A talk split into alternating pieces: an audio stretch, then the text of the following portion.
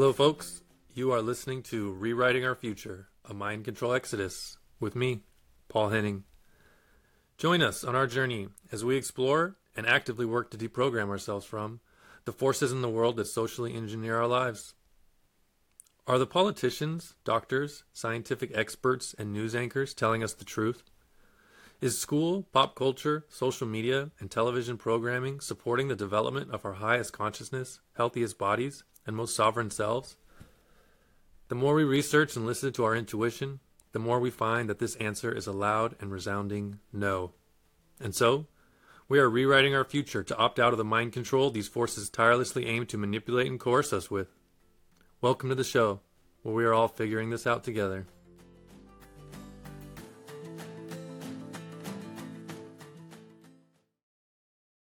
What's up, everybody? Thank you for joining me today. Today, on episode 14, we have Yerasimos. Yerasimos is the co host of the Here for the Truth podcast and one of the facilitators for the Rise Above the Herd group coaching container that I've been a part of for the last two months. Um, there, his podcast that he shares with his friend is a huge hit, and it was a real blessing to have him on today. I've learned a lot from these guys, they're a real inspiration. Um, Yerasimos talks today about his journey into continuing more and more to walk his own authentic path and what that means to be able to understand and listen to our intuition, to distinguish that from emotions and your mind. Um, it's a great conversation. I really think y'all are going to enjoy it. I know I found a lot of value in it. Uh, thanks so much. All right. Hello, everyone. I am so grateful today to have somebody who's been a recent super big inspiration for me to help me make some changes in my life. Welcome, Yerasimos. Hello. Hello, Paul. How you Thanks doing? For, I'm doing well, man. Thanks for having me on.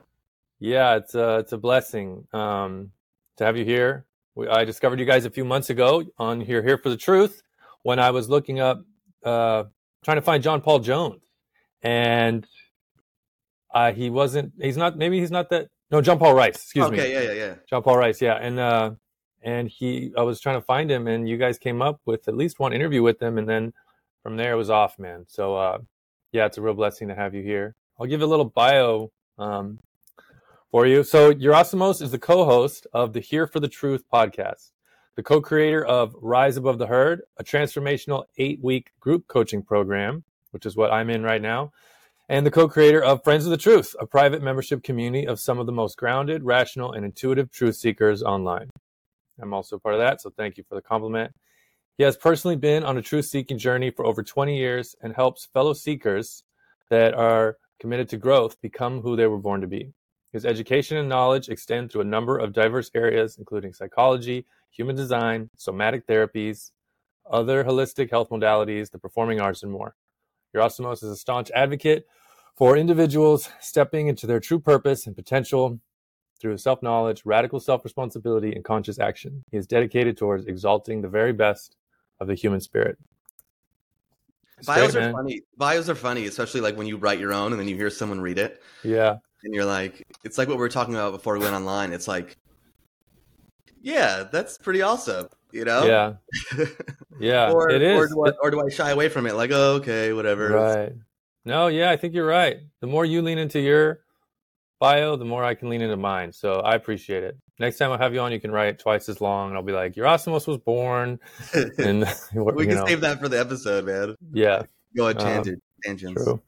Um, well, cool. So something that you ask everybody that I'm gonna be excited to ask you is so I'm here in a multiple of your containers you've created. I'm part of your Friends of the Truth, and then I wasn't in Friends of the Truth for like more than like 10 days before I signed up for the Rise Above the Herd thing. And that's because I had only been listening to your podcast for a few months or weeks, even, but it was just like really contagious the energy you guys have and the relationship and the the realness, you know. Um, I think it's really uh, I think it's really valuable because a lot of times today there's so much intensity, you know, but the uh, the levity that you bring to the spiritual warfare that is our manifestation on earth is really needed, I think. Um, and so I can understand why y'all have been so attractive to so many. Um, so, what is, could you give us a little bit of a version of your hero's journey and some of the rites of passage that you have been through that have gotten you to where you are today? I love it, man. You know, putting it on me this time. Um, Well, first of all, just to, uh, based on what you said, is man, life's like serious and intense and hard enough, you know. And like, I think one of the gifts that I bring is is that levity, is like balancing some of the seriousness. Um, but I think part of that is my nature, you know, um, and also realizing that it's imperative. I mean, when you're on a personal development journey, like you have to you have to have the humor. But in terms of my rites of passage, man, I mean, let's see, I can go back early on. I was born uh, one month premature and uh, had a highly traumatic birth. Hmm. But no, all that stuff plays on you, you know, like it plays on your psyche, it plays on who you are, uh, on your development. But um, not to get too deep into that, like I had Greek immigrant parents, man. Like mm-hmm. my parents, my father lived the American dream. He came to this country with nothing and uh, worked his ass off. He started working at six years old and wow. retired at 80. Wow. You know, and worked every day. So it's a very, very different um, upbringing and, and just lifestyle. Like, like I don't want that for myself. I'm not trying to work seven days a week, 15, 20 hours a day, you know, in that regards. But he did what he had to do to you know create a better life and especially at that time when you know i think the american dream was still alive i mean it is in some way you could come to this country and, and work hard and make it but it's a little different now for sure and um, you know i grew up traditionally in that sense my mom took care of the household she was a greek homemaker um, and my dad worked uh, but i was always a curious child i don't know if it's my gemini nature or you know my uh, one line in human design, like my investigative nature, wanting to get to the bottom of things. But I was always curious. But the truth of the matter is, I didn't really get a love of of learning and education until after I left conventional academics. Hmm. Like school was easy to me because I had a very uh, strong ability to remember information, memorize it, and regurgitate it. And in our traditional academic uh, academic system, that works. You know, memorize shit and just you know repeat it. Yep. Uh, and so I did well, but it wasn't like I was, you know, stimulated by what I was learning in, you know, conventional academics. It was once I graduated college, I went to Boston University. I made the decision, something that I always wanted to do, is to backpack and travel. And so I graduated in 2002 from Boston University, and I took my savings that I had, and I spent um, two and a half, three months backpacking around Europe by myself. Uh, I had a couple friends that met me for like two, like two weeks each. Yeah. But I remember bringing this was 2002. This was pre Kindle. Uh, I remember bringing like ten like books with me, hmm. and reading and really beginning to read. Uh, there's a couple books beforehand that I read that impacted me. One being Siddhartha by Hermann Hesse, but but really spending time traveling and on trains and sitting on a bench in a park and just reading an entire book. Yep. You know, because of the love of it, because of the desire, not because I was told to read it for school. And that really, you know, opened something up for me. Mm-hmm. You know, and actually, no, let me re- rewind. Is I think a major rite of passage was I studied abroad my third year of university, my second semester. I studied abroad in Australia. Nice. So I did I did a semester in Sydney, Australia, and that was when I first well, first of all, I just had a blast. I was like having fun. I wasn't 21 years old yet, so like I was able to drink and party and you know, that was a that was a really fun and cool experience.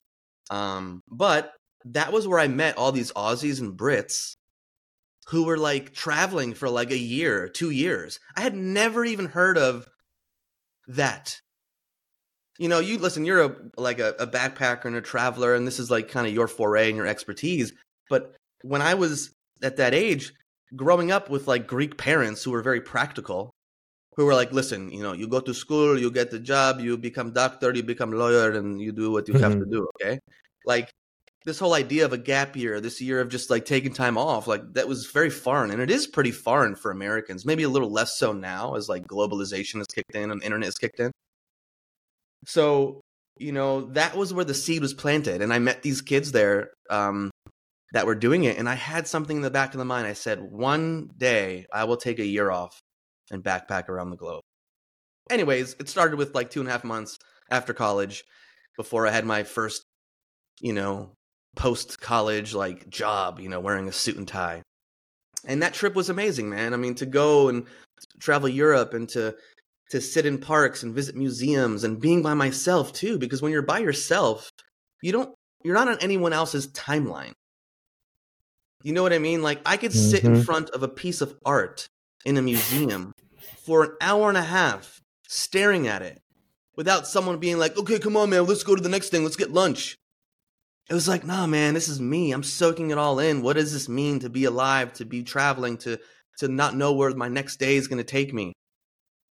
And so, yeah, that was huge for me, man. And then to be exposed to different ideas and different books and, and to have the time and space to really start like contemplating, like, who was I in a different sense, you know? Um, yeah, that was a, that was a great thing. And then of course, another of passage, passage was I came back from that and I had my, my, uh, first post college job, you know, working in the hotel business. You know, I grew up in the restaurant business. I loved making people happy. You know, I was a people pleaser, you know, uh, and it was like, oh, the hospitality industry, like I can make people smile. I grew up around food, my culture. Like, this is what I want to do.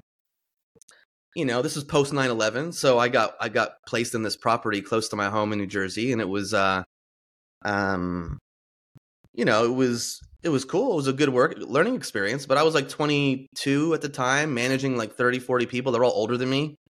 And I learned a lot from that. But I realized this wasn't what I wanted.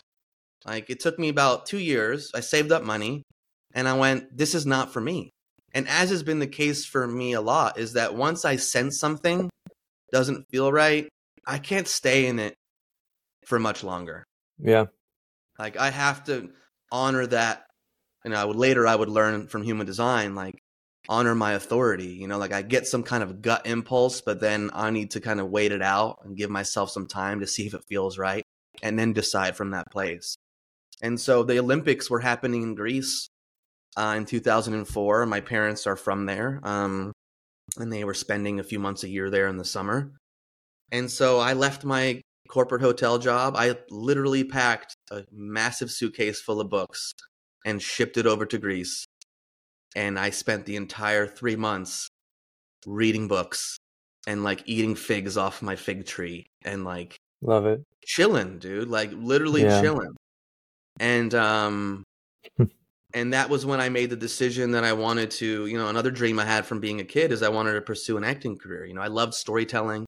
I loved the emotional roller coasters I would be put on watching an amazing movie. You know, like like I was amazed that this story can make me angry, make me cry, make me feel all these things. And I had this like dream, like, oh, I want to make people feel that. You know, I want people to have this experience so I finally committed to it. And after that, 2004, I kind of moved to New York City. And you're getting my whole life story, by the way, man. So that's but, cool. I'm here for it. That's what I'm here for. Um, and well, the the important bits at least. Yeah.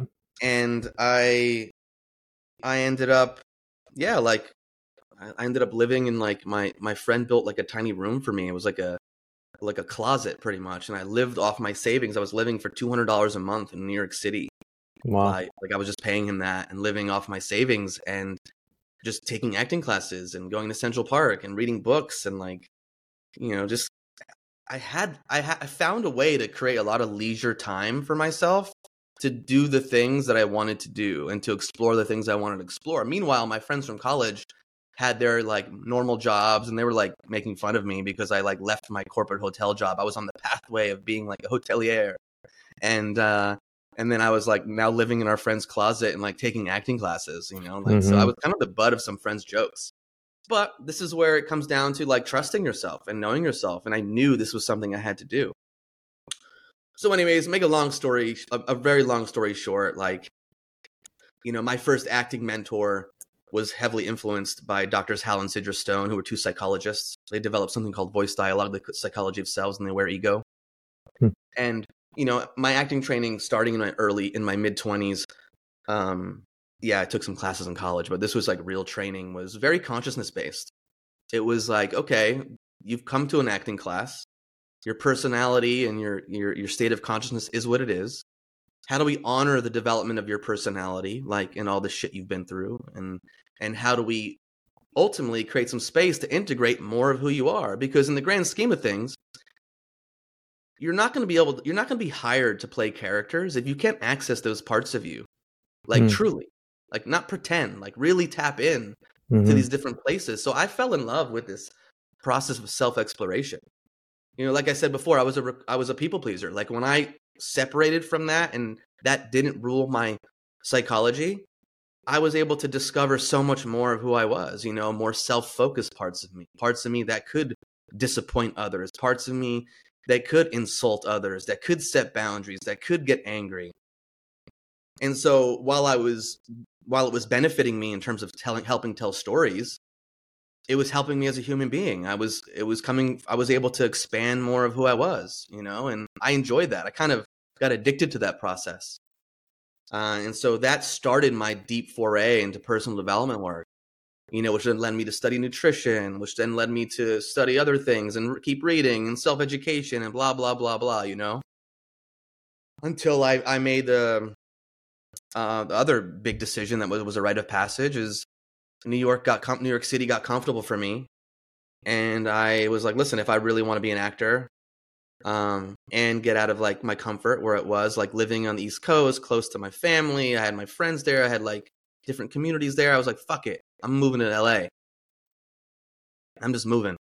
Nice. So, you know, again, like I took savings and I, before I moved to LA, I went to Mexico for three weeks and just sat on a beach for three weeks and kept reading. I just read books. You know, this is like the old days, man. Like people learn through travel and reading yep. and mentor and mentorship. Yep. Like our academic system doesn't really set people up for. No, people hate books. Yeah, people hate books because they were forced to read them in school. It's complete opposite.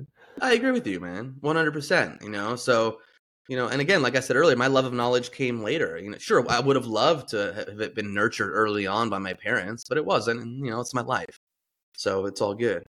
So then I moved to New York. I moved to Los Angeles. You know, I landed here January 5th, 2013. I'm coming up my 11 year anniversary, which is blowing my mind that it's 11 years since I've been here.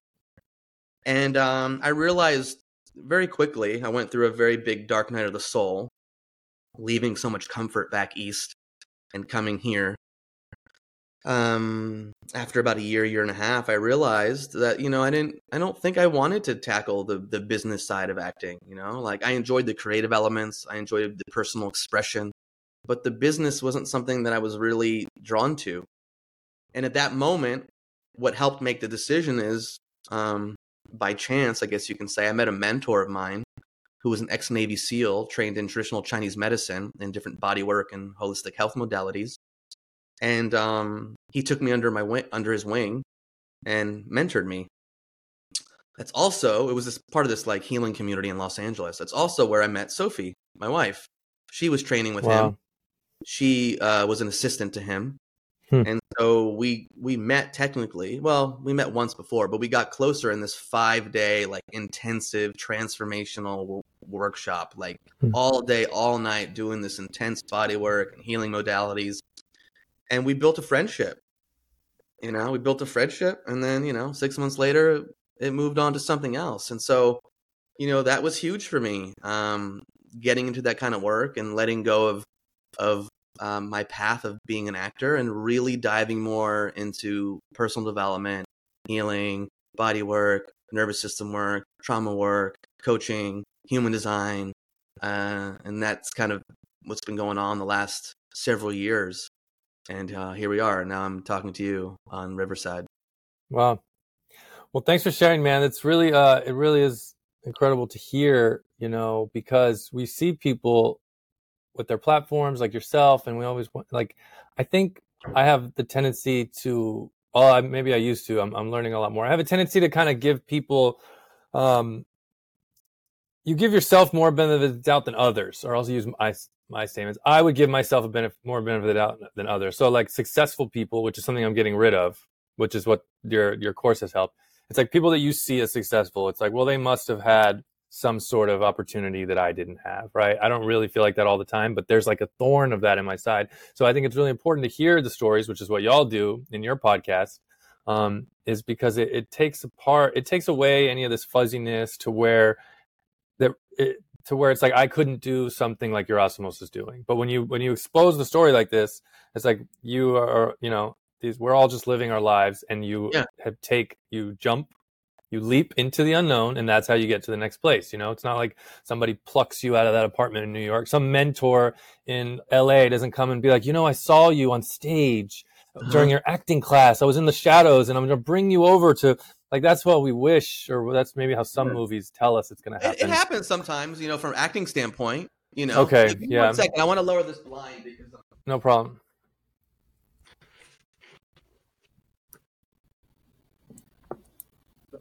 the light was just shining in, and it was like it was kind of a little intense. Too mag- too magnificent. Um, but yeah, Yeah. I I appreciate your uh, you uh, you're sharing your story. You know, it's um there's a lot of parts in there that uh that I find I found commonality with. It's really interesting. I um also have left many chapters of my life based on impulse. And it was like this thing like, nope, this is not aligned. And I know I built up momentum here and these people are kind of counting on me and I have a role here and I get my money from here. Now I'm gonna have to move, but so what? Like I just can't stand the discomfort of living like in misalignment, right? It's like I got to this position and that was aligned, but now I'm I'm changed. So now it's time to go somewhere else. Um, and I also spent lots of time reading books and traveling around, and it uh, it was incredibly valuable for me. It's funny to hear you say like you would just sit somewhere for months and read because um, I had people like uncles and people in my life or my friends that have been working their asses off since they were like 16. You know, uh, they would just be like, "Must be nice to just be like sitting around reading on trains or on beaches." Mhm. Uh, and before I might have made more excuses for myself, And now I'm like, yeah, it is nice, and you could do it too, you know. And the incredible thing, it's like I'm sure it's similar for you, is that based on these leaps of faith and acts of courage and following intuition, I now have more freedom and more knowledge and money in my life than I would have if I had stayed on the grind years ago. Well, but because this is this is, and I I did I totally skip back, uh, skip past like another big period that relates to what we're saying.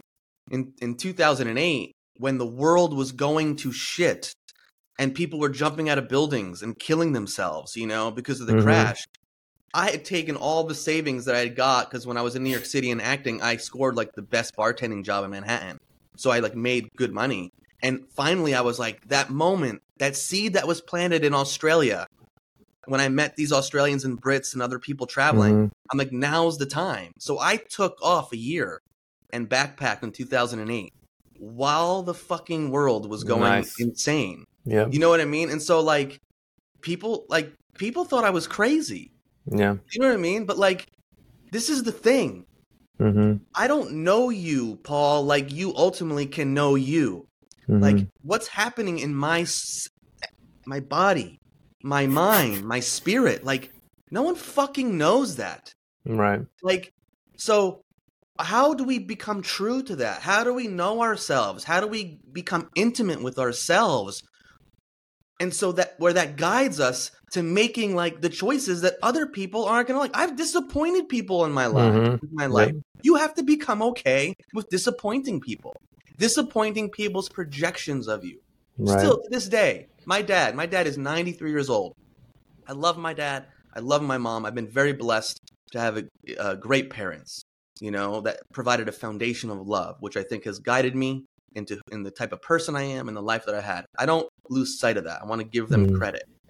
And if I listened to what my parents, especially my dad, wanted for me, I would be fucking miserable right, if I just like took over the family business, the family diner, you know, other people they do that. That's cool. Like if you're into it, great. But that wasn't my path. hmm And so, how often do people betray themselves because there is something inside of them? There is that voice, there is that whisper, that is the there is that knock on the door of their consciousness of like you need to make a fucking left turn right now, okay? You need Yep. to make a change. And no, no, no, I'm gonna ignore it. I'm gonna ignore it. I'm gonna smoke weed, smoke smoke it away. I'm gonna drink it away. I'm gonna jerk it off away. I'm gonna no, no. I don't need to. I don't need to listen to this part that's creeping up that wants me to make a shift Mm-hmm. you know and so like that's why we we're at the place we're at i don't have it all figured out there's still things i want to do but like I'm filled with vitality, with life force, with excitement, with passion because I'm following that inner voice of guide that guides me on my path. You know, it wasn't it wasn't determined by anyone else. Mm-hmm.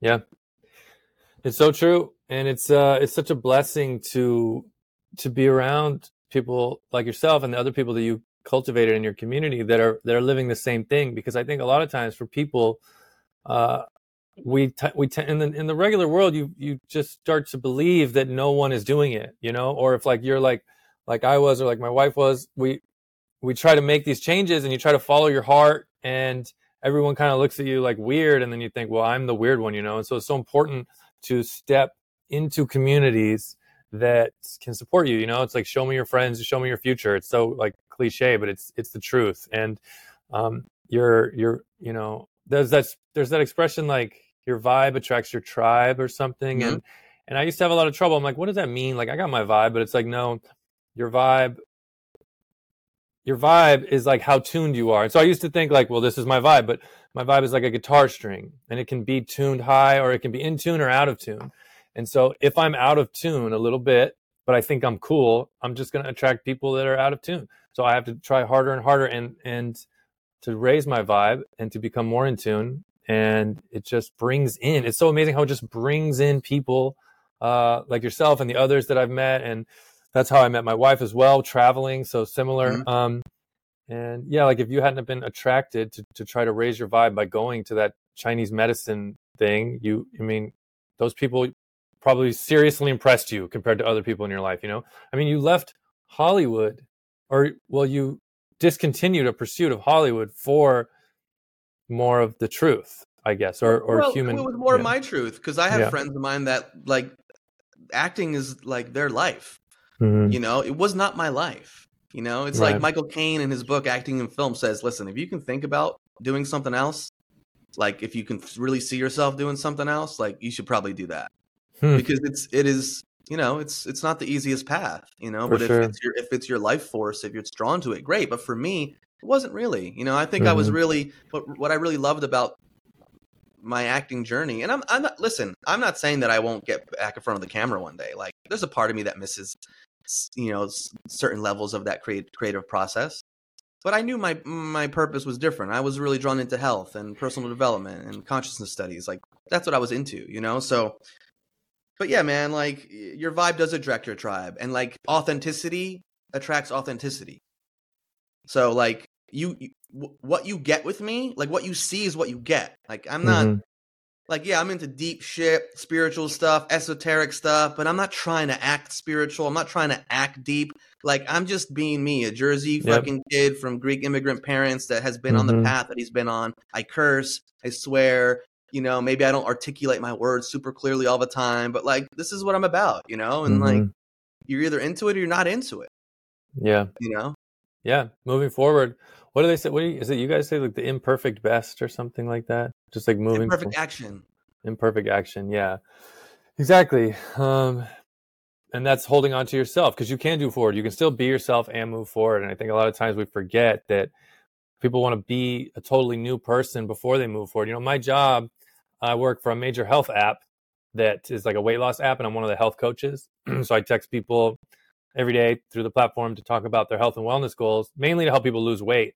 Mm-hmm. And it's really disheartening because most people don't understand the first thing about themselves or their body or whatever. And, you know, and so to be yourself, who you are today, and to move forward on your pre- on your path like you're describing a lot of people don't understand that even with their weight. They think that they like have to wait before they get this whole new persona before they can mm. start eating less portions or or things like that. But the but the imperfect action is the way you, you move forward. That's how you progress I agree, man. Like you got to start somewhere. No one knows mm-hmm. everything, and then goes now. I like even what you said before. Like someone's gonna pluck me out of the crowd because right. now I know everything, and now I can be a coach, and now I can be a teacher, and now I can create a workshop. Like that's not how it is, man. Mm-hmm. You know. And Joel and I actually talked about this on our recent little podcast. Is like I had some of that. I I am someone who loves to learn and know, and and especially when you have mentors in your life people that you look up to, it's easy to go, well, I'm not them. So I can't do the thing. I can't do what right. they do. Like I'm not Michael Tsarion. You know what I mean? Mhm. Like I'm not. But he ain't me.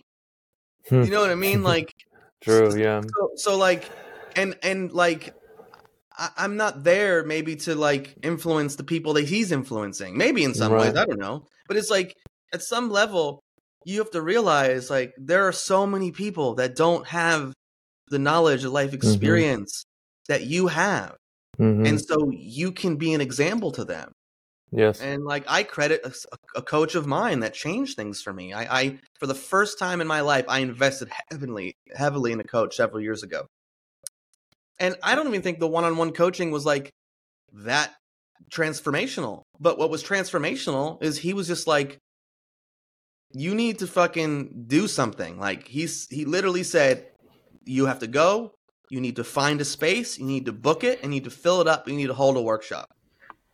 And I was like, Ooh, oh my God, okay. So I went, I put money down for this like little space. And then I got 12 men to show up for, uh, you know, a bodywork um, all day like retreat. It was called Somatic Freedom, a Pathway to True Health. Hmm.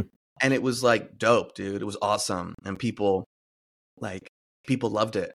And Yeah. someone in that was like a mindset coach. And this was right as 2020 was starting. And so, like, he hit me up. He's like, hey, do you want to start something together? Uh, and we did. We were going to do a retreat together, and then 2020 like kind of happened, Mm. and so we did a monthly men's Zoom meetup for three hours. You know, um, and we did like 10 of them.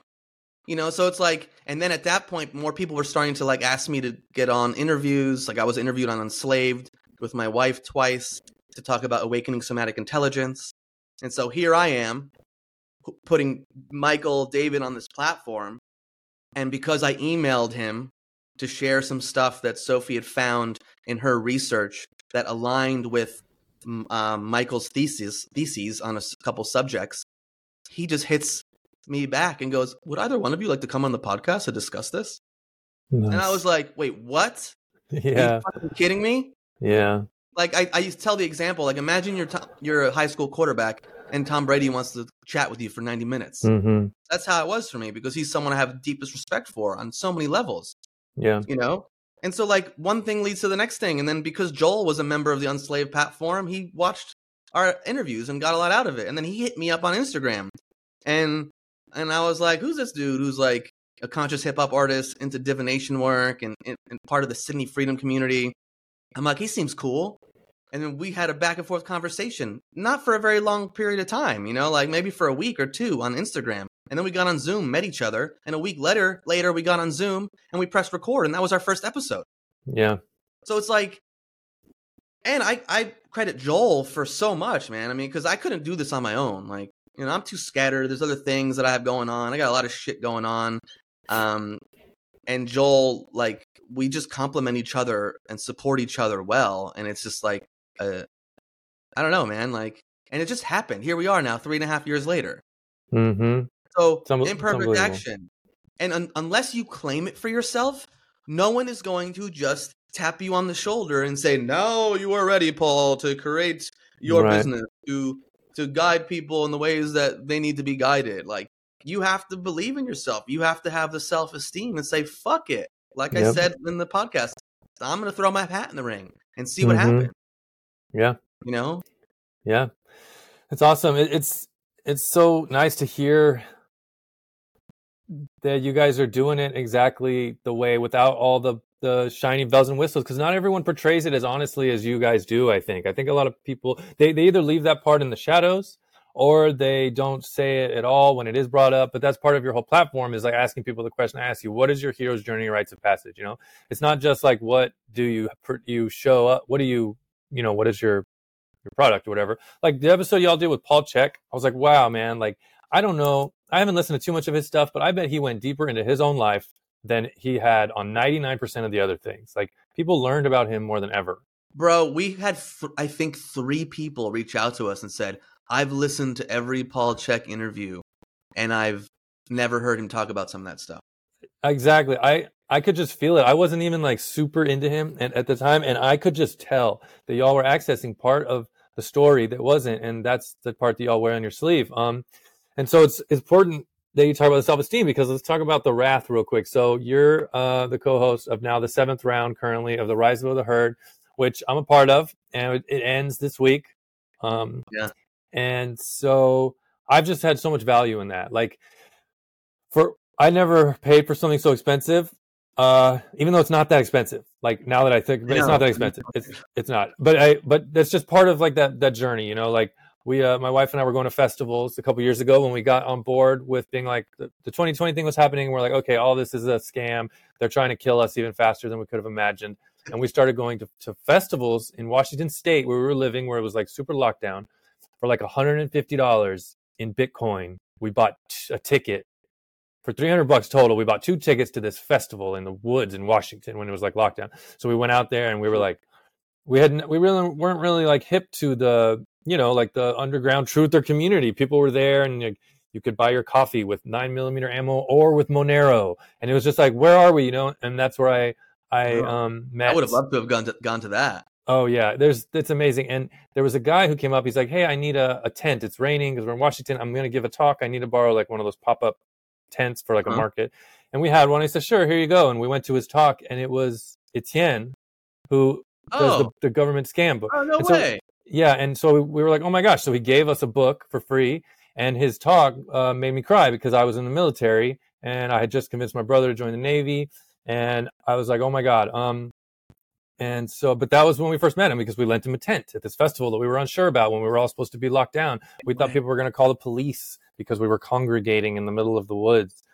Um, and yeah, so all of that, you know, that was like the beginning. And so that was the first time I spent money on freedom, basically on pure truth, right? Other than like going to college and all this shit. That's like tons of money. And then a little bit later, we started going to more festivals. And then, you know, my wife wanted to go to a $750 festival that's Matriarch Rising, which is like a Huh? free birth society thing and woods. Absolutely incredible. Is Um, that North Carolina or something? It is, yes. Yeah, Melissa's spoken there twice. Melissa Sell. Yeah, exactly. I uh yeah, my wife was around a campfire with her this Cool. last summer and it's it's amazing. They all start coming together and then I signed up for a, a six hundred dollar course through Mark Passio called How to uh create I'm gonna mess it up, how to create the true media. And it's like part of what you were saying earlier, where it's like, look, because if people tell Passio, Passio, you're the one that can you can do so good with speaking the truth and and production. Why do I need to do it? He's just like, because I can't reach everyone. Like we all have to do it. The the mainstream media produces propaganda 24/7 in every language. So if we're trying to unslave humanity, we have to do the same. So get your camera and start producing. And then um and then you know my wife went back to Matriarch Rising and then your course came up and as soon as I paid for it, I started to get value from it. And you hadn't even like just because I read the landing page for the course, I read it like 50 times because I was like, what am I doing? And so I read it so many times and I started listening more to the podcast. And I just, the, the thing that kept hitting me was like self esteem, self esteem, self esteem, even though that's only like a quarter of the course, you know, or, or less. It was like, that's the part that resonated with me. And so I started to have higher self esteem before the course even started just because I had paid to have it, Mhm. basically. And it was so, uh, it was so powerful. And then, of course, you know, we've been doing the course for like two months now, and it's been it's been great. Like I, I highly recommend it to. Dude, I I love hearing that, man. And Yeah. like investing your in yourself is a self esteem building Mhm. act.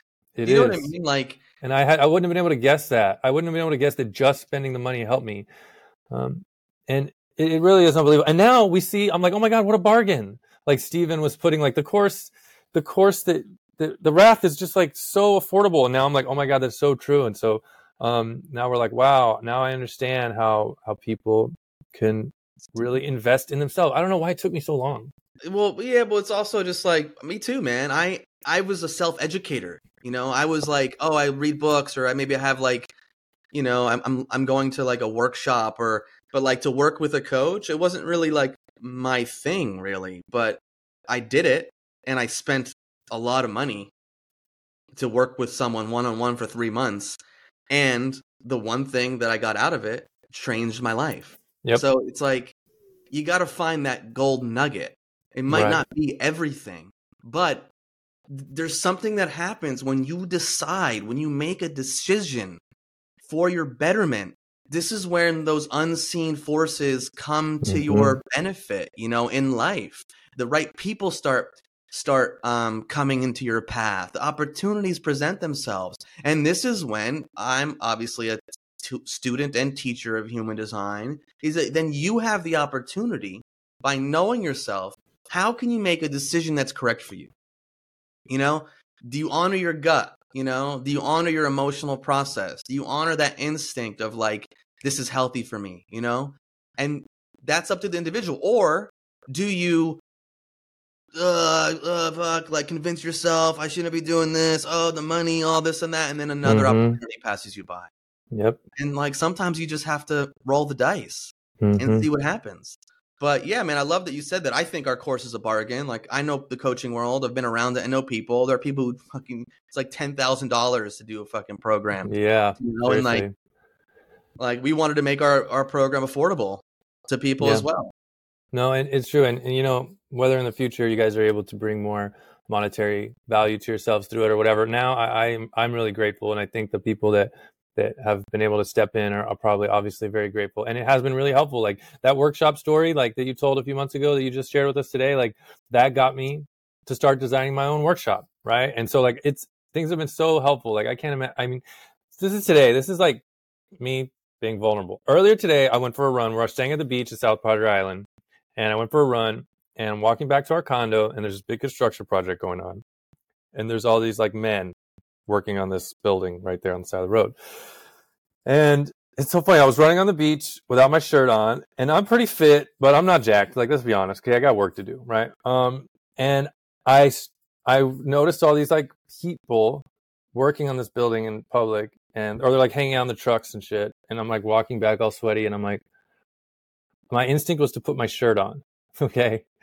Um, and I was triggered because of all the content in the course and because I paid to have higher self esteem. I'm like, so I'm walking back and getting closer to the crowd. People are just kind of loitering around, smoking cigarettes, looking. I'm like, okay, I'm self conscious because of some reason. Nobody gives a shit about what I look like, but I feel like I could be fitter. And so I'm embarrassed or something. Uh-huh. And I was like, fuck that. And it. so I just stood up straight and I was like, this is an act of self esteem before I feel like I have the self esteem, right? I'm to close the gap.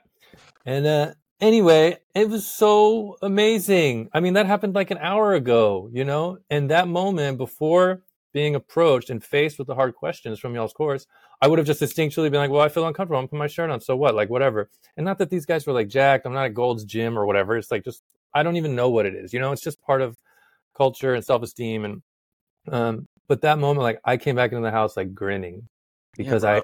I, I created higher self esteem by acting like I had it. Um, and that's all, you know, that's one of the things thanks to your course. So I really appreciate it. Yeah, man, I'm happy, and I, and you hit the nail on the head with something. Is like, how often do people take the time to reflect on why they do the things that they do? You know, why are your actions your actions? Why are your thoughts your thoughts? Why are your emotions Mhm. your emotions? As opposed to just going through the motions unconsciously, just living life and experiencing life. And I think you know that's definitely part of the the course is like asking you to look inwards and to be Yeah. curious and Yeah. to see the ways that you know you've not honored yourself as an individual um, and how can you start the process of honoring yourself more and more and honoring all of you like being curious you know why you feel the way you feel and and you know i love this shit man. I, I love what it means to be a human. I'm so i'm it's a never ending process. Like how can i be a better husband? How can i be a better business partner? How can i be better to myself? Like i'm in like the worst shape of my life you know? Like i was an athlete. I i Yeah. i you know worked out exercised and like i've been a little stagnant there's other things happening in my life and you know i'm 43 years old now and i'm like oh shit like i couldn't just rely on some natural because i was an athlete because i did these things. I'm like shit i don't feel the same way Mm-hmm. that I used to. So like I'm having to come to grips with like certain realities and you know I started doing Brazilian jiu-jitsu 3 months ago and that's been cool and now because I'm doing that I'm realizing oh I need to take care of my body in a different way so I can be in the best position to perform how I want to perform. Mm-hmm. So man life is an experiment. Yeah. You know no one has it all figured out. No one has Right. every single box checked off and is like now I'm enlightened. Now I'm awake. Now Mhm. I'm 100% successful in every single part of my life. I know people that have monetary success that are in sh- the shittiest relationships. Yep, You know, for I know people that are in loving relationships and they have no fucking clue what they want to do with their life. hmm So, you know, it's based on you. You Yeah. are one of one. You look in the mirror, and if you're honest with yourself, you can assess okay, these are the areas of my life that I'm content with. These are the areas of my life that I need to make a change. hmm And no one's going to do it for you. No. And people can't see the areas that you really can see for yourself. Because I could ask my family, my brothers, what do you think my problem is? And they'd be like, oh, glad you asked. And they would tell me, but then I'd be like, no, I don't actually want to work on that shit. Like I got, and you know, so we, we have the, the, the knowledge. Only we can really see what our next step is if you can face it, you know? And that's why it's so helpful. I think this human design thing, you know, I didn't, I don't know how I wasn't living under a rock, but I never heard of human design till I became part of y'all's program. Um, so I got two questions. Why it, am I alone in not knowing about human design? No, and no, no. also, okay, No, it's, it doesn't, you're not alone, dude. There are a lot of people that come to Yeah. the Rise Above the Herd that have never heard about it, or if they did, they don't really know anything about it. Um, it really hasn't. When I first was exposed to it 10, 11 years ago, um, and then I would bring it up to people, people had no fucking clue what I was talking about. right. I would say as Instagram has gotten more popular, and there have been a few accounts that have helped like popularize it, hmm more people have become aware of it. Like, um, but I would say in the last five years, more people are a little bit aware of it. Even Yeah. like other systems I'm into, like based on playing cards and like five, like ten years ago, no one knew about that. Now Right. I bring it up like, oh yeah, I'm a I'm a four of hearts, you know, like whatever. Mm. Anyways, people Wow. listening to be wondering what the fuck I'm talking about. But um, go to thesourcecards.com to find out. It's my friend Alexander Dumlot's web, website. But yes, as for human design, no man, you're not Okay. not like I- this rare person living under It- a rock. it is um, fascinating because now I see it everywhere outside of your communities. Like I Mhm. see human design all over the place. I'm like, oh my god, it was just not on my radar. Um, but I have found it so valuable. Would you mind? Uh, I know you could probably go on for like hundred hours, but would you mind giving like a, a summary about human design and your kind of relationship with it? Yeah, sure. Um, you know, human design is a system of self knowledge. You know, it's known as the science of differentiation. It's really understanding that you know you're one of one. You're a unique human being, um, and it's a system that uses your birth information to highlight certain elements of you. Uh, it's a system that really allows you to like know, honor, love, and accept yourself. Um, there's certain elements of it that I really like um, that separate it from maybe other more esoteric systems of numerology, astrology, etc um, and it's strategy and authority. It's a big piece of human design, and strategy is depending on the type that you are, and you're either one of five types or four types if you combine manifesting generators and generators together. Um, and your strategy is your unique way of of interacting uh, with the world. You know, not everyone's meant to do things in the same way. Manifestors are here to inform. Generators and manifesting generators are here to respond. Reflectors are here to wait for a lunar cycle. Projectors are here to uh, wait for the invitation. And then authority is your unique decision making process. I highlighted it before. You know, the the most popular one or the most uh, the the least rare is the emotional authority. It's about fifty percent of the population. And what that means is fifty percent of the population exists on its on a certain type of emotional wave, and they're not here to have truth in the now, in the moment. They're here to allow themselves to go through their emotional wave and, and get data take in the data of themselves as they're on this wave and then get to a place of emotional clarity and make a decision from a place of emotional clarity. Maybe it's not 100% probably not. Maybe it's 80 90% now there are those that are sacral generators or sacral manifesting generators they have the pure sacral response it's what makes people a generator and a manifesting generator it's about honoring that that that gut, that uh uh that uh huh, you know, oh yeah, I'm drawn to this. My body's drawing me to this. Mom, my body is like pushing away from that. And they have more truth in the now. Now, this is where things can get a little tricky is that even though you're a sacral generator a manifesting generator, if you're around people that are emotional, you can be influenced and take in their emotional wave and amplify it. So my rule to everyone is if you're having an emotional reaction in the moment, that ain't truth. Hmm. You know? And this is the world we're living in, where we just see emotional reactivity, interacting and engaging with emotional reactivity and chaos, and people thinking that their emotional reactions and their Right. outbursts in the moment reflect truth. Hmm. And that's just not the case. You know, and it's like it's it's information for you to take in, but ideally, if you have a sacral authority, you're in your own zone, like you're tuning in, like you're not highly emotional, and you're just like, uh huh, this is what this is the path I need to take. This is the decision I need to make. But human design is also known as a deconditioning system. Is that we come into this world and we're conditioned by family, by society, by culture, by our environment. And so when we get this information, what do we do with it?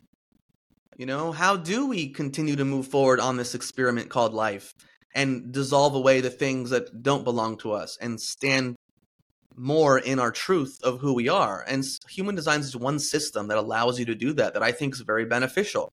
It transformed my life. When I found that I was a generator and that my strategy was to respond, I started forcing less. I started Yeah. doing the shoulds. Oh, I should do this. Or other people tell me, you know, you should do this. You should operate your business this way and you should do this and you should do that. And I just kind of was like, mm, no, I'm going to do what I feel is right. And when I realized I was an emotional authority, I realized that when I was feeling down, it wasn't like I had to fully identify with that and be like, oh no, I got to blow up my life. I need to leave this relationship. I need to leave this job. Like, like everything's crumbling. I just had this voice in me, like, was like, ah, you're on a wave. Just chill. Let's let it out, see what happens. That changed. Like, that changed how I made decisions. You know, that changed how I interact with my wife, Sophie. You know, I mean, we both knew about human design when we started dating. So that was a, a tool that we used to understand each other and um, communicate more clearly and also get one another more. So I know I'm kind of going on a bunch of different tangents here, but That's cool. it's it's um you don't just get this information and go okay now i got it. It's up Right. to you to experiment. Oh strategy and authority. Hmm this guy Yerasimos told me i'm a sacral authority. Uh let me see what that's about. You know? Yep. i mean maybe you know a lot of times people confuse their intuition or a trauma response is confused for their intuition. That's what i'm trying to say. And so that's a Mhm. whole other level of work. You know obviously nervous system work and body work and trauma is one of the elements that I've been trained and educated in. And so, do you have the capacity to deal with discomfort? Do you have the capacity to navigate the emotions in your life? You know, a lot of people who don't, who are much more dysregulated, they're more likely to be reacting from these emotional places as opposed to giving themselves some time to make a decision. Right. You know what I mean? So it's like it's not just one thing. mm-hmm. Sure, human design can provide a lot of value, but you have to understand if, hey man, there's some other work and there's some foundational nervous system work that I need to do Mm-hmm. that may support me to honor my strategy and authority more uh, competently. Does that make Yeah. sense?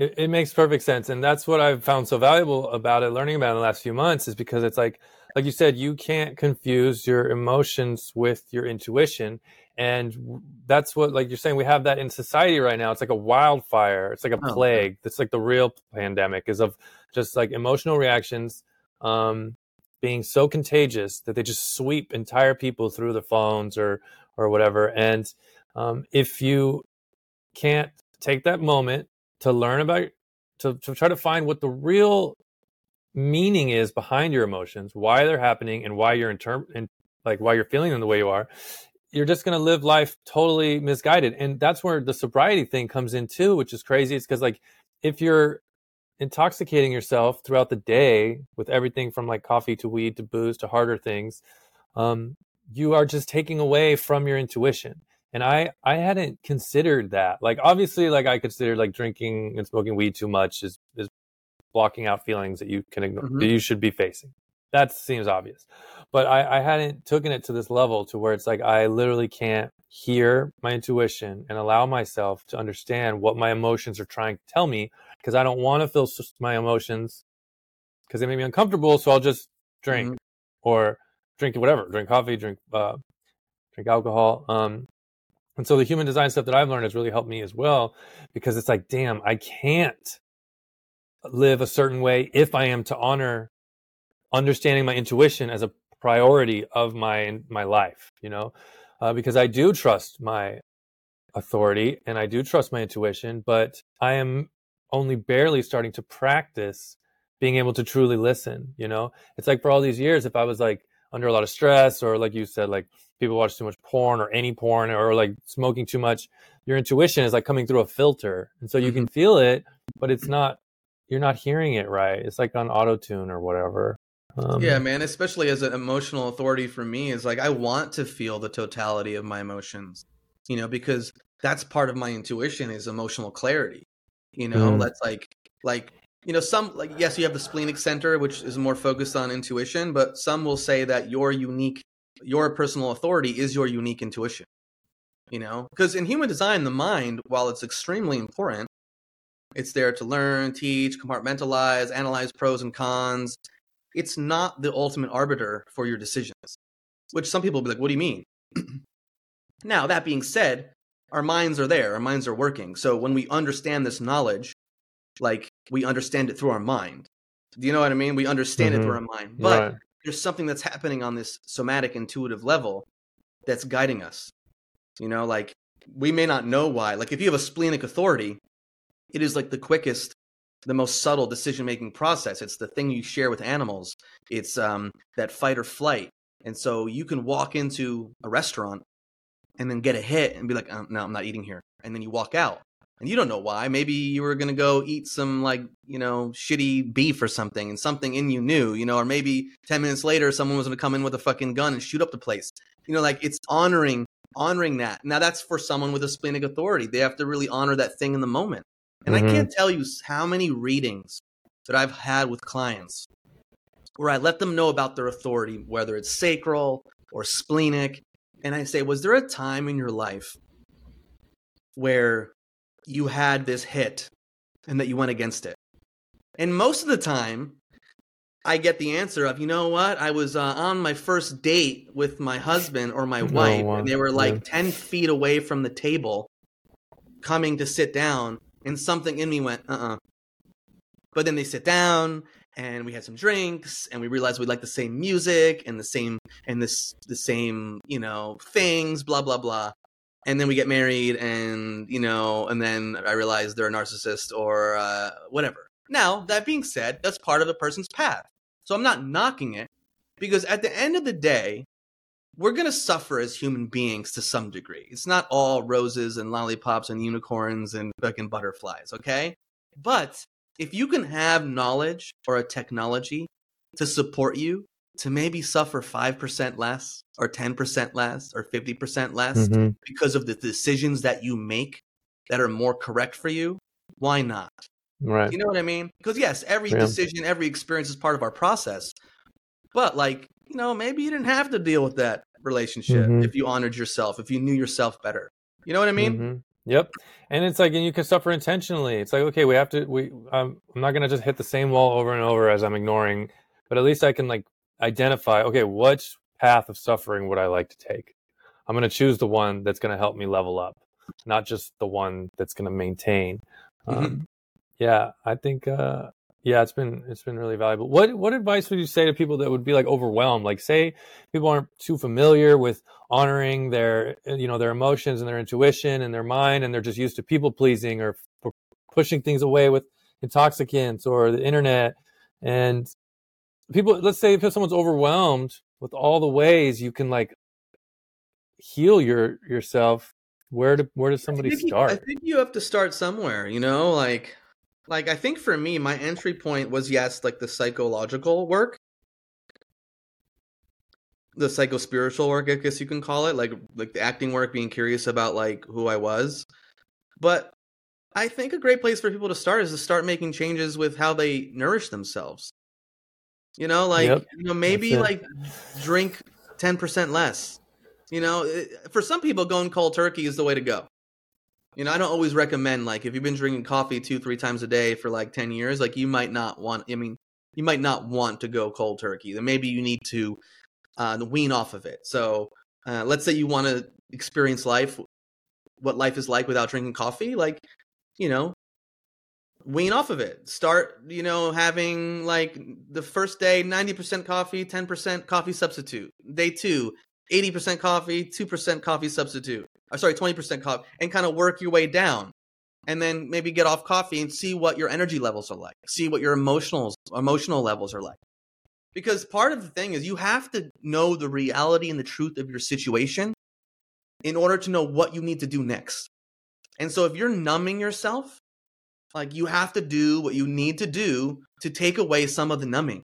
Mm-hmm. So then you can feel whatever pain or discomfort is underneath because yes. pain is the greatest motivator for change.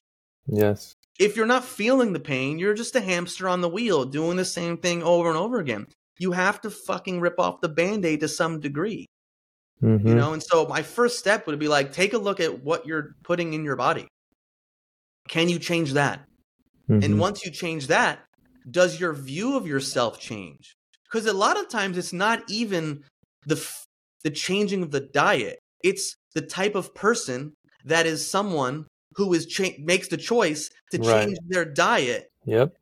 That's what impacts their health and impacts their sense of self. You know what I mean? Yep. Yeah. For sure. That's like what I was saying with the course. As soon as I became the type of person who made investments into myself, I automatically my value raised. Yeah. Um, it's so crazy that like, I mean, it's just so interesting to be like these things like coffee and alcohol and television and social media and pornography are so normal yeah. for so many people. That's part of like the day for many people, you know, or at least the week.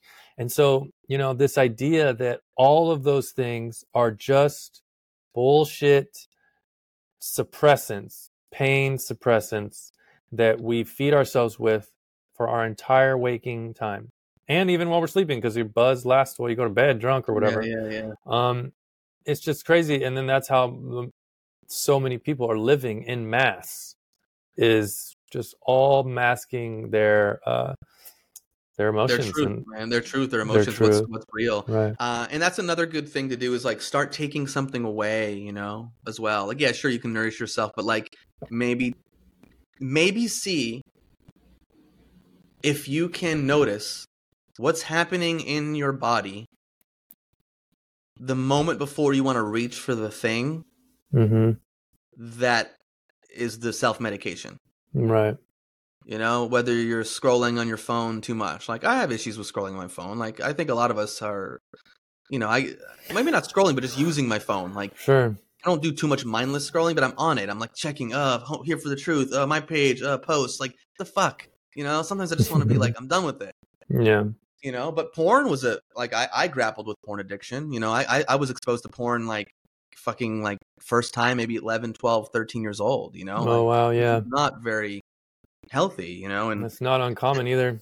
No, not uncommon and and even worse now, you know, you have like 7, 8 year olds seeing it online, you know? Um, yeah. and that's a whole nother conversation that like breaks my heart is that you have you have young kids who are being exposed to the most hardcore levels of porn and that like something that would be normal like their first girlfriend like holding their hand or going up their shirt going up your first girlfriend's shirt and getting hard on like and becoming turned on like they don't they're just impotent because they're used to fucking Ugh. watching hardcore porn you know? Oh my gosh. Because they, they can't. It's as yeah. and it's it's disturbing you know? Yeah um, um, anyways um, but yeah, like that's something I grappled with in my twenties, like because it's it's normalized. It's the cool thing to do. You're in college. You're like, you know, back when I went to college, you're like trading VHSs with your friends, and you're like, what the fuck? And that mm-hmm. that influences how you view women. That influences like your dopamine pathways and how you experience pleasure. And mm-hmm. you know, it's been a it's been a challenge for me. You know, like it's probably been my main challenge. I didn't have I didn't have issues with alcohol, drugs, and food. That's not really been my thing. You know, mm. so we all have our thing yeah. What's your thing that you need to kind of get a handle on and mm-hmm. and can you create some separation like hey before you're about to sit down at your fucking computer and you know mm-hmm. s- start going to work and putting on some porn you know like what are you feeling? Can you yep. sit with it? Can you notice what's happening somatically? Can you feel the discomfort? Can you be with the discomfort? Maybe it's angst maybe it's loneliness maybe it's nervous energy stress. Can you sit with it and see if that changes if you allow yourself to be with it Right. You know, and this is great advice for all of it, for anything. Mhm. Like, can you be with yourself? Yep. And this is where nervous system work comes in. Is like, can you build the capacity to hold space for whatever that thing is that's going to lead you towards doing the thing that you don't Right. maybe ultimately want to be doing. Yeah, that makes sense because it's not necessarily like people say, oh, I have an addiction to alcohol. It's like, well, actually, you have an addiction to not feeling X, whatever Yeah. that is that you. And so there's this there's this book that uh, my father-in-law gave me. It's called I Don't Want to Talk About It um, by Terry Real. He's like a, a, a- relationship counselor guy. I don't know if you ever heard of this book, but it was a really Huh. powerful book. But basically, talks about intergenerational men's depression and trauma and stuff, and and like it stops like one generation maybe I don't think it got into like the millennials and the and the Gen, Z, but it'd be really interesting to continue the conversation of men's work for the generations because it's like crazy what's happening now. But you know, the idea is like the he talks throughout the book. He, it's about him like um, interviewing people in therapy, and it's like, what are you addicted to? And some guys are like, well, I got to go make money, and I'm never around my kids because I'm always at the office. And some guys are like, I, you know, I smoke or I drink or I'm abusive or whatever. And it's like, okay, take that thing, just like you said, take that thing. Bef- What is the feeling that's driving you to it? Yeah. and address it. It's so funny. Like I, um, you're thinking about what you know. We all have our own different thing. For a while, I, uh, I definitely was partied for a long time, and I had an alcohol pro. Like I don't know if it was a problem, but i i spent a lot of time and money at bars. Mhm. Um, and but one of the things really, when my wife and I, I think it was after we got married, even I, I asked her when I was reading that book, I was like, "What would you say my thing is as my wife?" And she was like, "You can't sit still. Uh, you like are compulsively traveling. I'm like always quitting jobs. If we're at the house, I'm like, let's go to the brewery, let's go to the restaurant, let's go to the library, let's go, let's go for a walk, let's go, let's take the dog out. I want to wash the car.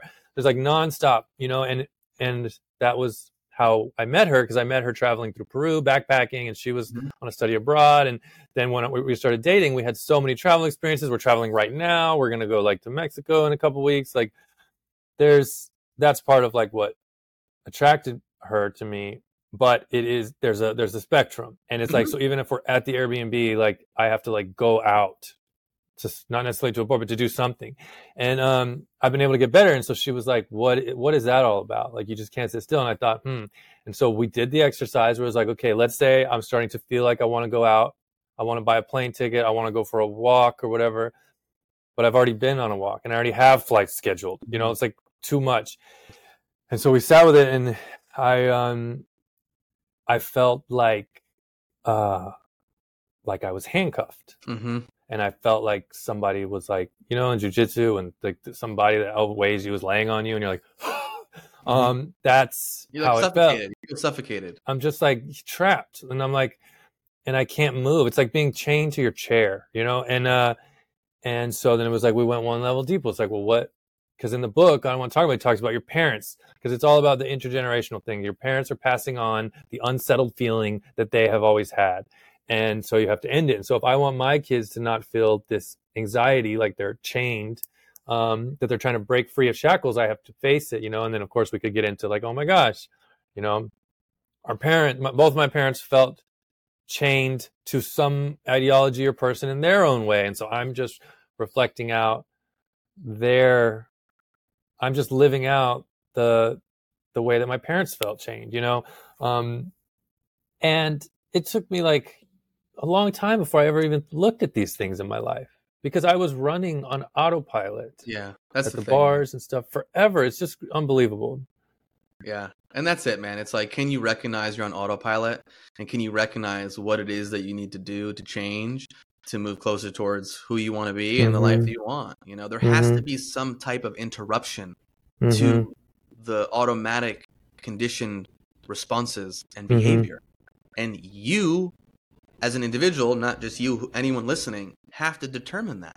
And but this is where value systems come into play. Like, what do you really value? You know, like a lot of Mhm. people will say they value the things that they don't really value because their day to day actions don't showcase that. Like most Right. people value this. But if you Right. ask them, they're not going to say, I value my iPhone and Instagram and Facebook. Right. They're going to be like, oh, I value long walks on the beach and healthy food and healthy living and, and like family, you know? Like really you're spending more time on your phone than fucking talking to your family. mm-hmm. So like radical self-honesty has to be Mhm. there. Yeah. Yeah. It's it's funny and that radical self honesty brings in pain and the pain brings the change, which is funny because we talk about this a little bit too, but that's what like the opposite of the new age movement tries to be. It says move away from the pain and breathe your life. But instead, what we're talking about kind of is like, no, feel the pain and cause the change. Don't escape it with some other form of of, you know, escapism. Yeah. feel it.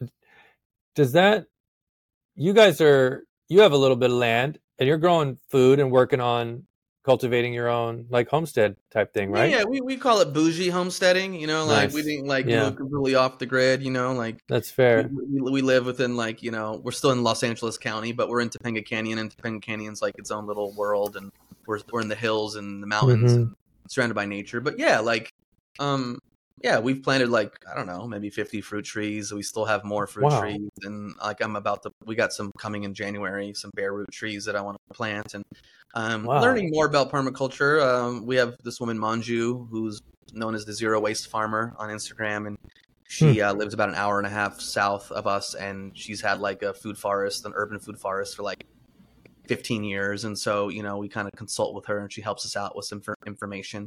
Uh, right now, our biggest challenge is uh, we have crazy amounts of ground squirrels and gophers. Um, oh no. and ground squirrels literally ate every single stone fruit. Like as they Oh, got ripe, they just ate everything. So we're about to get feral cats on the property to see if that helps. Like there's a lot of learning. You know, I have to say, there's a part of me that loves it, but then there's a part of me that's like, man, I don't even have the time to just sit down and, and read a book like I want to because.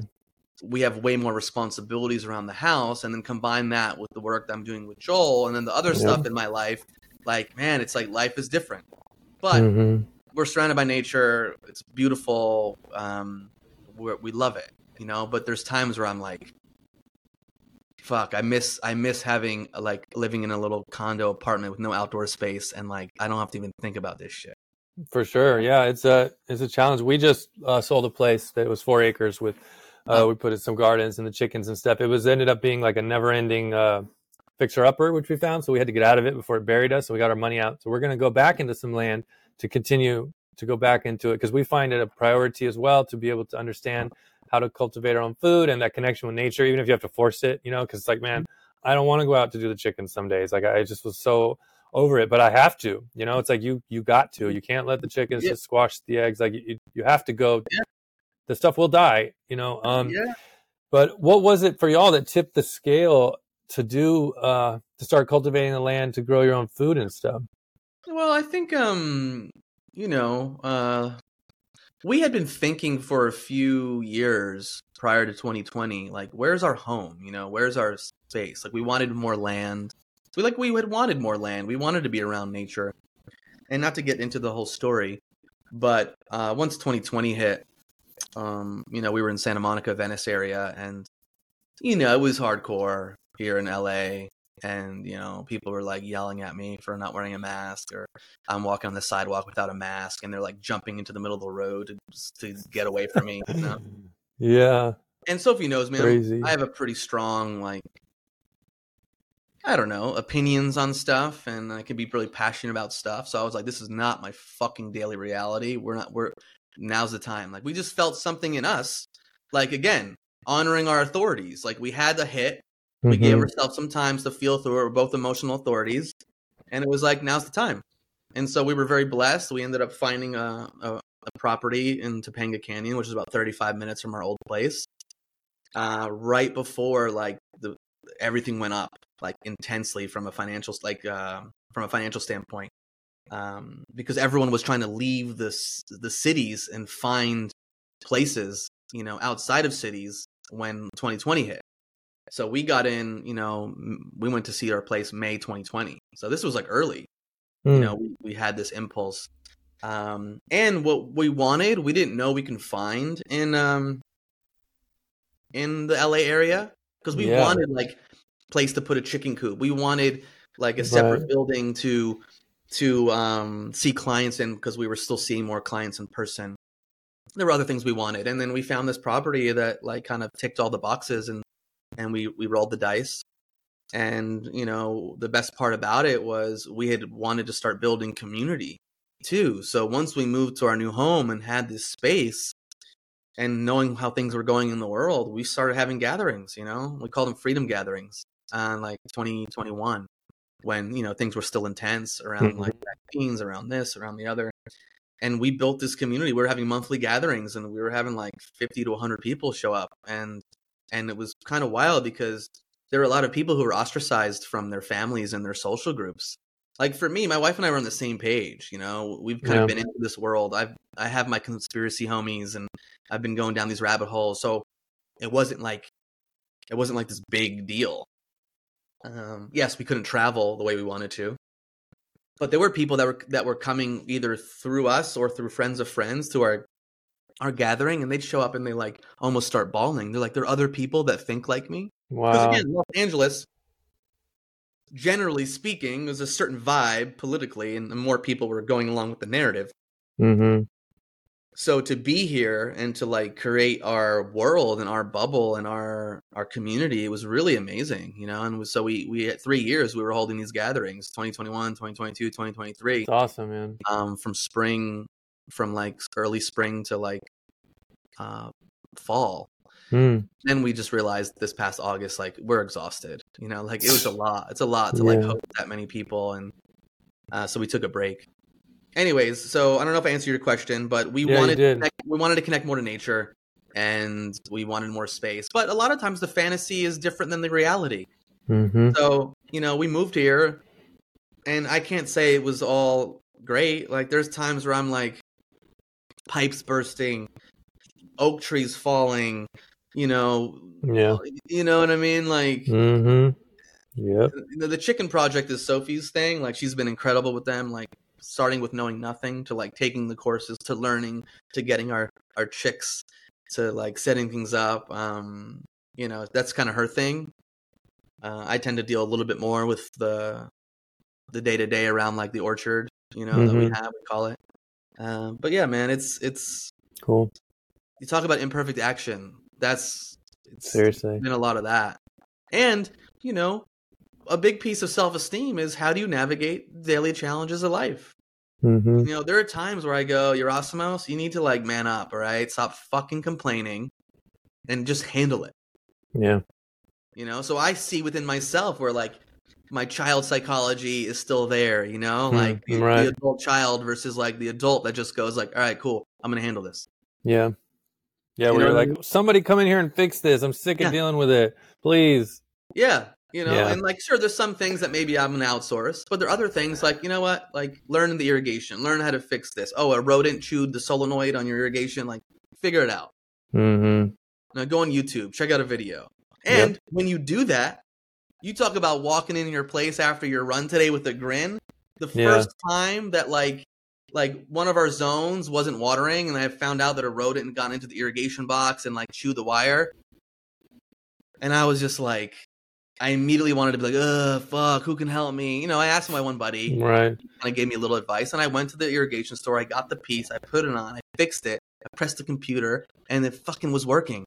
And dude, when I tell you how I, I was like, uh. it was like one of the greatest feelings. yeah. I know it sounds silly to someone listening, but it was one of the greatest feelings that I had. Like, I get it, man. a Yeah. world that I knew nothing about. Like, Right. nothing Mm-hmm. you know which is kind of cool too is that a lot of people see the world through their lens of what they're into.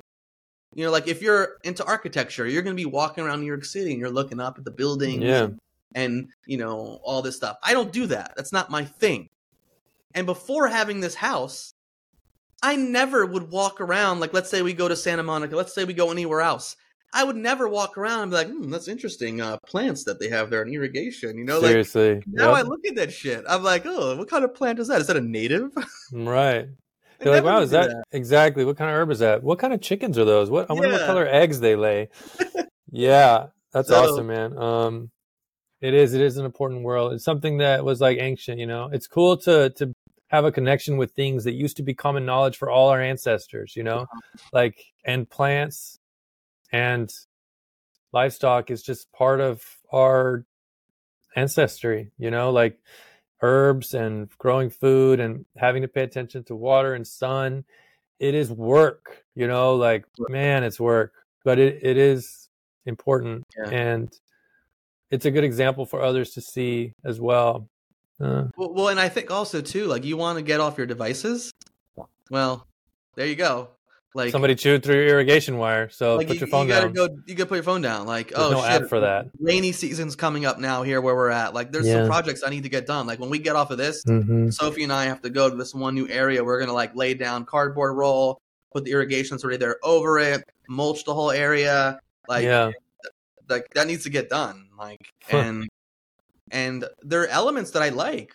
Like a few weeks ago, we had all these mustards and all these weeds. Like I, I just needed to prep the area. Like I had to pull these weeds, and so I was like for three hours just like bending over pulling weeds, you know. Mhm. And I like it.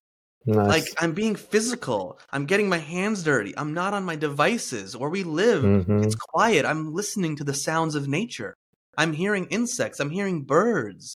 I rarely ever hear cars go by, you know, on our little Mhm. like road that we have. And that's nourishing. That's soothing. yeah, You know, I have a new ritual I just started, which is interesting. And I've only done it a few times. But I realize where we live at night, it's so amazing and so quiet. And yet I don't spend much time out there hmm which blows my mind. And so I've started to now we're starting to get a little colder in the evenings, but I've started to start a fire. We have a fire pit. And like actually smoke the occasional cigar. Like I don't I never smoked, I never doing that. I'm like, oh I get Yeah. a cigar and I'm just gonna puff on it and Right. be outside and be with my thoughts and and look at the fire and be with Yeah. nature. And I can't tell you how satisfying that is. yeah. I mean, it's like it's giving it a whole new intention. You know, like the what you just described could be called like smoking a cigar in your backyard, but it could be like in ceremony with tobacco Yeah. in the land that you've cultivated. You know, and you might even know the guy that chopped the wood if you didn't chop it yourself. Like so, it's it is it's really important. we we had a 300 year old oak. So last year the, we had rains in Los Angeles that were I don't know. It's been 30, 40 years since they've had Hmm. these rains, and we have an easement road that goes on our property. Okay, and underneath the easement road is a culvert that got backed up. I think, and so the first rainstorm we had last January. Dude, our whole this one back area on our property rose seven feet. Like we had oh bees gosh, there. We had bees. crazy. we teamed up with a local beekeeper that put bees on our property and like 30 beehives were just swept away swept away okay? And then we had another big storm. It flooded again. Like if you went back and looked you think it was like this lagoon marsh. Like i mean it went there was some old horse corral fence back and that are probably six feet high. Like dirt and mud got to the top of it That's like And- Florida stuff. well, it was wild. And after the second massive storm last February, I went down and then I turned to my right, and about 20 feet wide, 15 feet deep, the easement road sunk. It just sunk. And so that had to be sorted out. And because I think of of like the flooding that happened, there was like a 300 year old oak that like a few months after this just fucking fell. Okay, it fell, and then a, a little a, an arm of it or a branch of it fell on this PVC pipe that was feeding this hose bib down there. And I hadn't gone down there for like a week, but the bee guy happened to be there and he texted me. He's like, yo, there's water gushing out. Oh my God. I'm like, oh my goodness. And so Yeah. our next water bill was like a few thousand dollars higher because this water was gushing Whoa. out for like a week. yeah. Now, the reason I bring up the story is that we turn that oak into firewood. Nice. So, like, you know, Yeah. it's like it's nourishing us in a way. It like is. Yeah, you are. You're in you're in ceremony with the land. You're in communion with the land. You're not just like driving by with your plastic Doritos in a park or something. It's like yeah, it's beautiful. It's so important. Um Yeah. I I got a couple questions for you before you go, but what whatever you want. you know, thinking about the uh the homesteading, it, there's such a like an op an optimism to it because it it implies hope. You know, it's like this expression I heard. It's like hope isn't just like sunshine on a face. Like hope is like dirty and bloody. Like hope is like um, we're gonna make this work. It's not just waiting for the tide; it's like causing the tide to change. You know, um, and that's what I feel about nowadays. Even the bougie homesteading, anybody that's out there trying to cultivate a tomato in their garden or you know anything like that, learn more about herbal medicine. It, it's I think it implies hope for the future. Um, but what about what would you say to the people that have all the the, the doom and gloom, the doomers? You know, you, you know the expression "looshing," like the people that just want to like suck your energy out. It's like you know the war and the cabal and the next pandemic, they're going to just annihilate all of us and our children. How do you deal with that emotionally? And what do you say to these people? Well, first of all, I tend to not like associate too much like with people like this because like again your vibe attracts your tribe like i'm yep. not that way so i'm not like like misery loves company where we're just True. sitting there talking about all the horrible things that are happening i'm aware i mean when you're in this world of alternative research and conspiracy research you know you get exposed to some pretty dark stuff um, I think I'm pretty good at compartmentalizing. Uh, so it comes down to also like you need to know yourself. Like if the information that you're consuming is overwhelming you and causing you to come to be in this pessimistic, like no hope place, so you need to make a change. Okay, like like stop yeah. doing it. Just stop. Okay. Now some people can consume it and it doesn't impact them the same way. But what also what's the point of focusing on things that are out of your control? Like if someone wants, if like China wants to come into the U.S. and throw an atomic bomb like on us, like which I'm not saying that's going to happen, but like I can't stop that. Right. Like I, I, I whatever. Like I even would tell people here where I live, like you know, if tanks want to come up our road, like to come get me to force jab me, you know, in the future, like I'll fucking deal with it when that happens. You know, but until then, yeah. like there's like a two foot by two foot real estate that I'm standing on that I can fucking control. Me, my thoughts, yeah. mm-hmm. what I do, how I live my life. Can I improve myself as a as a person? You know, yeah. what what are my values? Do I even know my values? And how can I live by them? Who right. am I spending time with? How am I building community? Like like I don't care. Like I, a part of me does not care that there are psychopaths on this planet trying to cause like world disaster and trying mm-hmm. to pit everyone against each other. That's not my reality. Right. My reality is like having an awesome conversation with you right now about how we can be more awesome. Yeah. You know, my reality is having a beautiful wife, you know, an amazing business partner, creating things in the world that other people are drawn to. Mm-hmm. You know, mm-hmm. I have an awesome dog that has no clue that there are psychopaths trying to like destroy yeah, the land that it lives on. Right. You know, we can learn a lot by studying our fucking pets. True. Okay. Yeah, we have a cat. You're right. We definitely can try to be more like more like Toby. Yeah, man. And like, I'm like, I, it doesn't mean t- I'm also anyone who knows me and listens to me. I'm not an advocate of sticking your head in the sand and completely bypassing. For sure. You know, have an awareness, but what are you going to do? You're going to stay in that mode of apathy, of nihilism, of there's no hope. We're all going to die.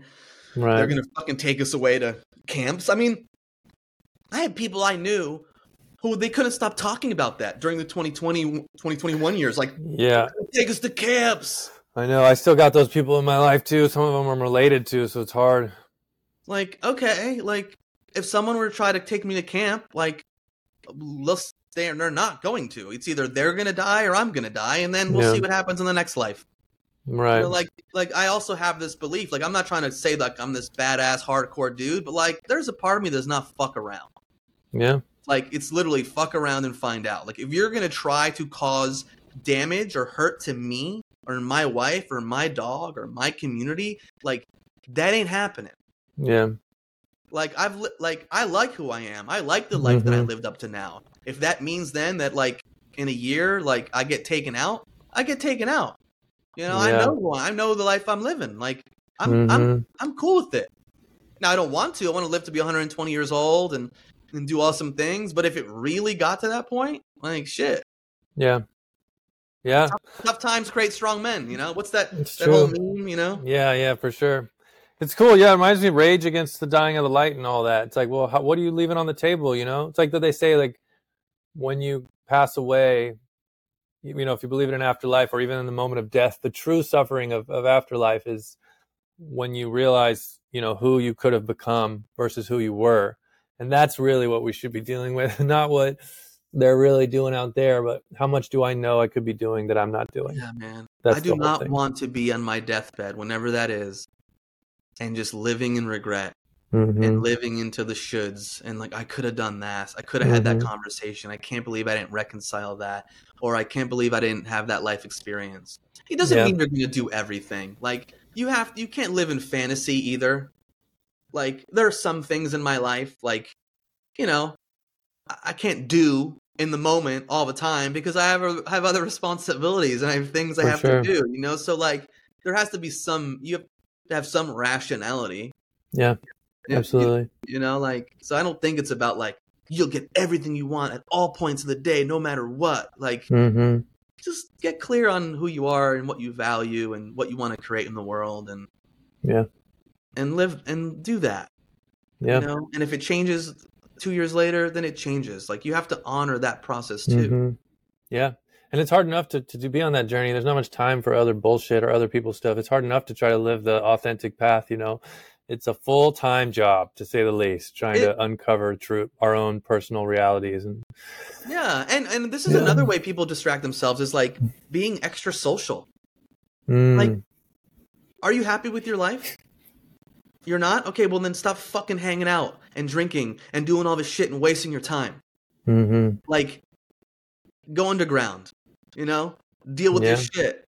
Some of the greatest sure. people, the some of the most successful people, you know, they were like they didn't have time for that shit.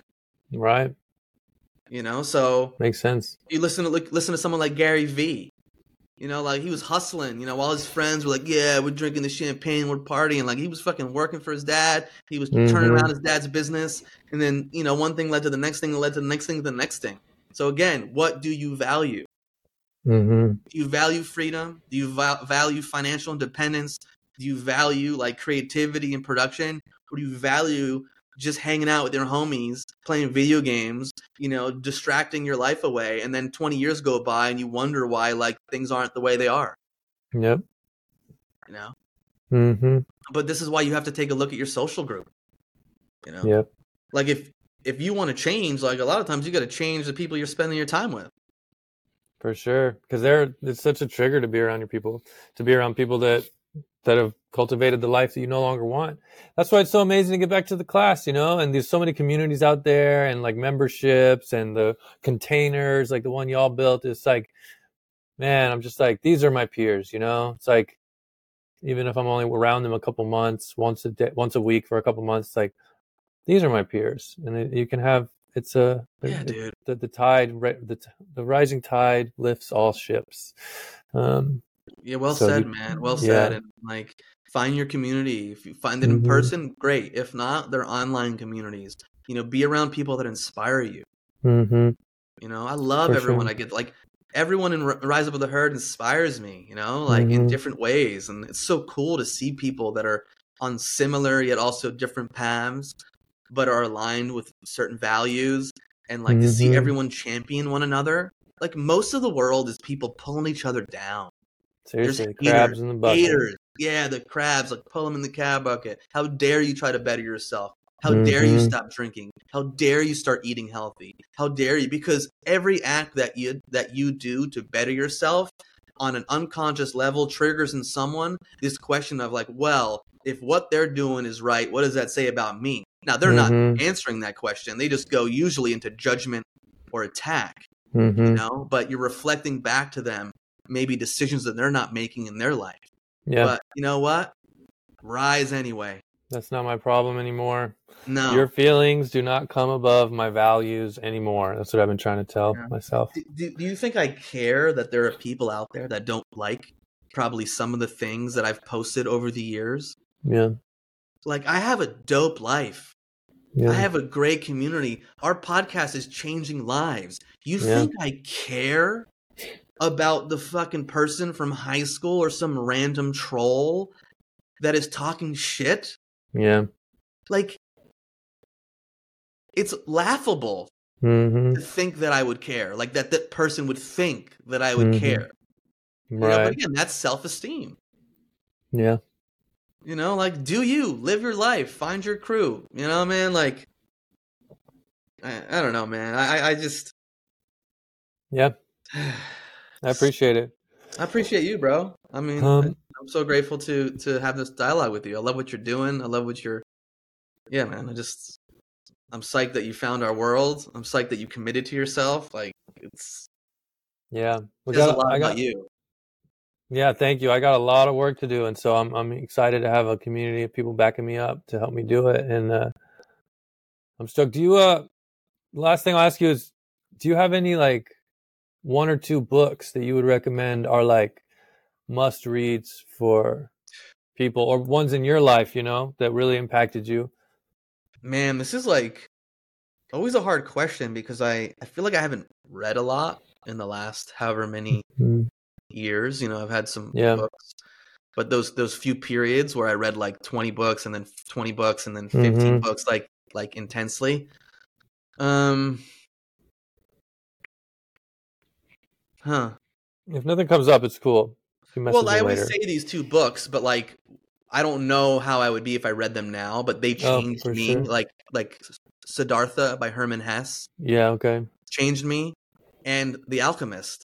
I Oh, know it's man, that- corny, but that No. book I read that book four times Yes. at four different periods of my life. Bro, me too. We just finished it again last week. I've hands down.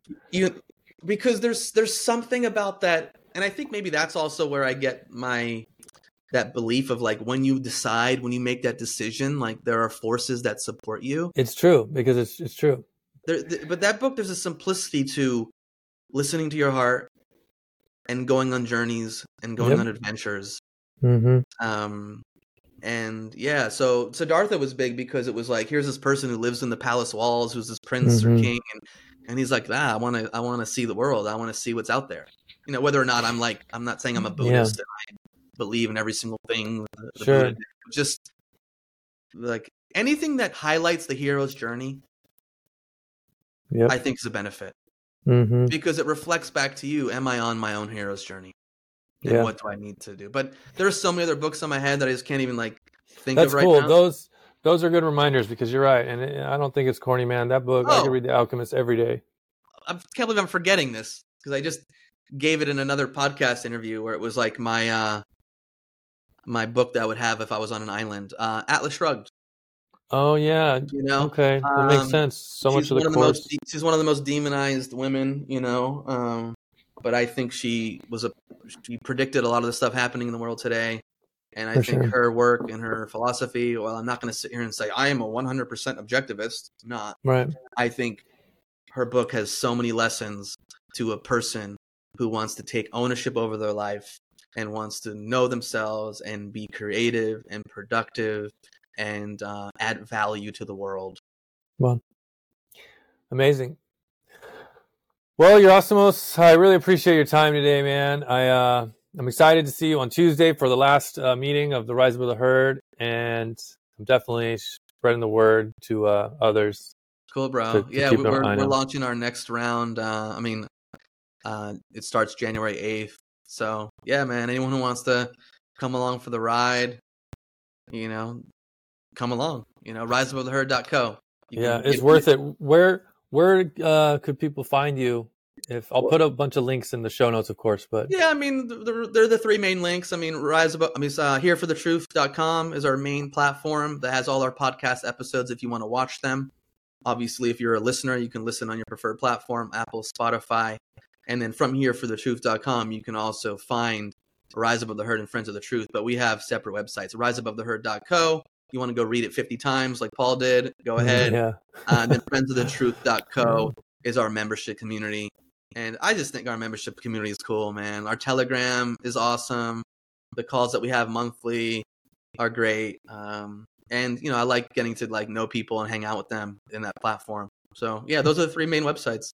Thanks. I'm surprised at how attentive y'all are. I'm like, these guys are busy and they're responding to like little comments and like meme channels and shit. I'm like, I don't know how you guys do it, but you're Yeah. definitely uh, involved. I didn't think you were going to be so involved. No, no, I mean it's it's like that's also like one of the ways we connect with people more. You know, it's just like Yeah. and and people are into the podcast. Like, you want to like come kick it with us? like it's friends of the truth. Like you get a Yep. piece of us and our life and who we For are. and, like it's not. And I don't say this like, oh, we're special. Come hang out with us. But if you want to, if you like want to hang and like friends of the truth, is where it's at, and it's a good crew of people. You know. Yeah, it's been fun. Uh, Yeah. For sure. Okay, well, thanks a lot. I'll let you go. I really appreciate it. And we maybe we'll hit you up. We'll talk again in the future. All right, brother. Anytime. Thanks. All right. Well, that's it for today, folks. Thank you so much for listening. And if you would like to support the show, you can make a donation on PayPal. You can find me at Mr. Paul Bry at M R P A U L B R I. Or feel free to pick up a copy of my book uh, recently on Amazon called International Backpacking and Domestic Travel What I Learned While Traveling the World, a comprehensive how to guidebook. You'll find that link below in the show notes. Take care, thanks again, and grow food, not fear.